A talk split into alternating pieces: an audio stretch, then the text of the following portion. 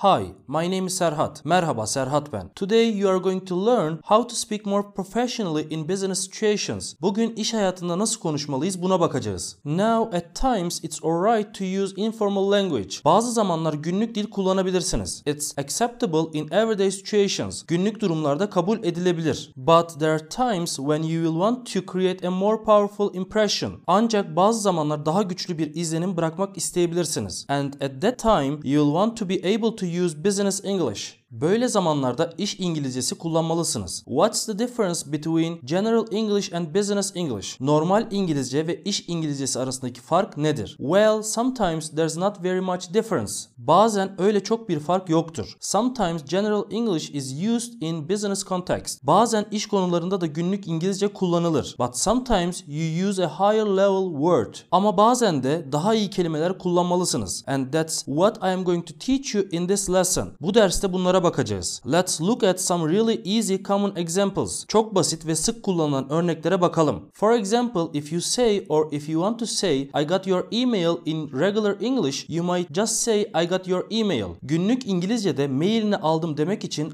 I got your email deriz. What would you say if you want to make it business English? İş İngilizcesinde bunu nasıl söyleriz? You would say I'm giving you a clue. The word starts with R. İpucu vereyim. Kelimemiz R harfi ile başlıyor. Instead of saying I got your email, I received your email. I got your email yerine I received your email diyebilirsiniz. Now it becomes more formal and more business-like. Daha iş İngilizcesi gibi oldu. Suppose you want to tell someone I need your help or I need some help. Diyelim ki yardıma ihtiyacım var diyeceksiniz. What word could you use that starts with R instead of need? Need yerine R harfi ile başlayan hangi kelimeyi kullanabilirsiniz? Require. Require kullanabilirsiniz. You can also change the verb. Yanındaki fiili de değiştirebilirsiniz. Instead of saying I need some help, you could say I require some assistance. I need some help yerine I require some assistance diyebilirsiniz.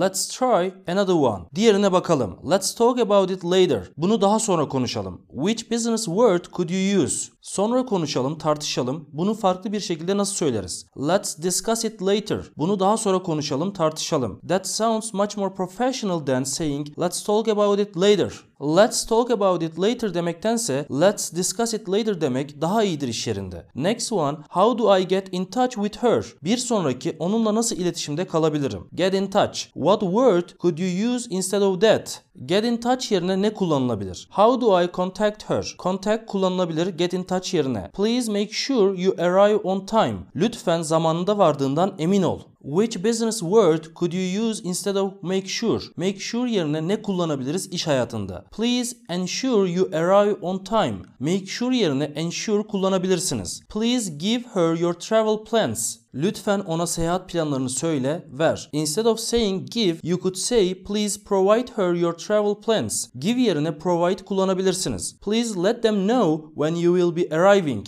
Lütfen varacağın zamanın bilgisini ver. Please let them know instead of that you could say please inform them of your arrival. Let them know yerine inform kullanabilirsiniz. Bilgilendir, haber ver anlamına gelir. Please tell me why you have made this decision. Lütfen bana neden bu karara vardığını anlat. Please explain your decision. Lütfen kararını anlat. Tell me why yerine explain. Could you please talk about some more about that subject? Konuyla ilgili biraz daha konuşabilir misin? Could you please elaborate. Talk more yerine elaborate detaylandırmak anlamında. This is actually a very useful word if you go to a meeting and you want someone to speak more about a particular point. Toplantıya gittiğinizde birisinin konuyu detaylandırmasını isterseniz bu kelime çok kıymetlidir. How are you going to fix this problem? Bu problemi nasıl çözeceksin? Better than using the word fix is the word solve. Fix yerine solve kullanmak daha iyidir. How are you going to solve this problem? Bu problemi nasıl çözeceksin? Use these words in an office environment. İş hayatınızda bu kelimeleri kullanın. If you wanna learn more English language related information, you can follow me on Instagram. It is Learn English with Serhat. Daha fazlasını öğrenmek için beni buradan ve Instagram'dan takip etmeyi unutmayın. Bye.